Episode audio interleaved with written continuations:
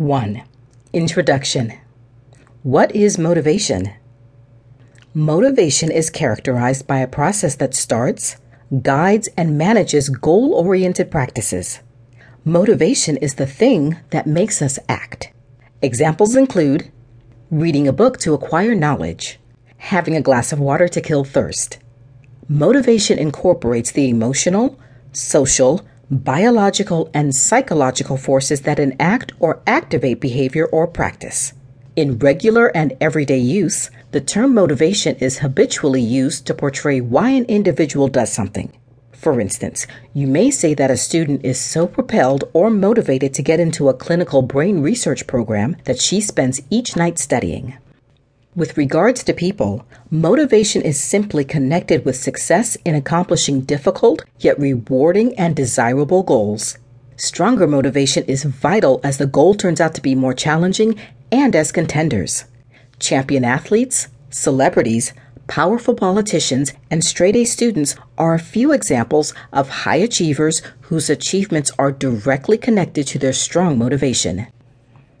Components of motivation any individual who has ever had an objective, like needing to lose 10 pounds or running a marathon, most likely instantly understands that just having the yearning to carry out something is not sufficient enough. Accomplishing such a goal requires the capacity to persevere through obstructions and endurance to continue, regardless of troubles or difficulties.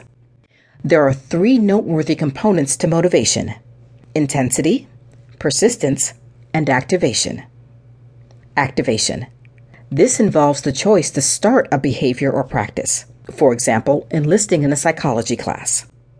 Persistence. This refers to a consistent effort towards a goal despite the fact that impediments might exist. For example, taking more psychology classes so as to have a degree, although this requires a lot of energy, time, and resources, is one such example. Intensity. This can be found in the vigor and concentration that goes into pushing towards a goal. For instance, one student might study without much exertion or effort, while another student will study consistently, partake in group discussions, and exploit research opportunities outside of class. However, the first student has little or no intensity, while the second seeks after his educational objectives with much more prominent intensity.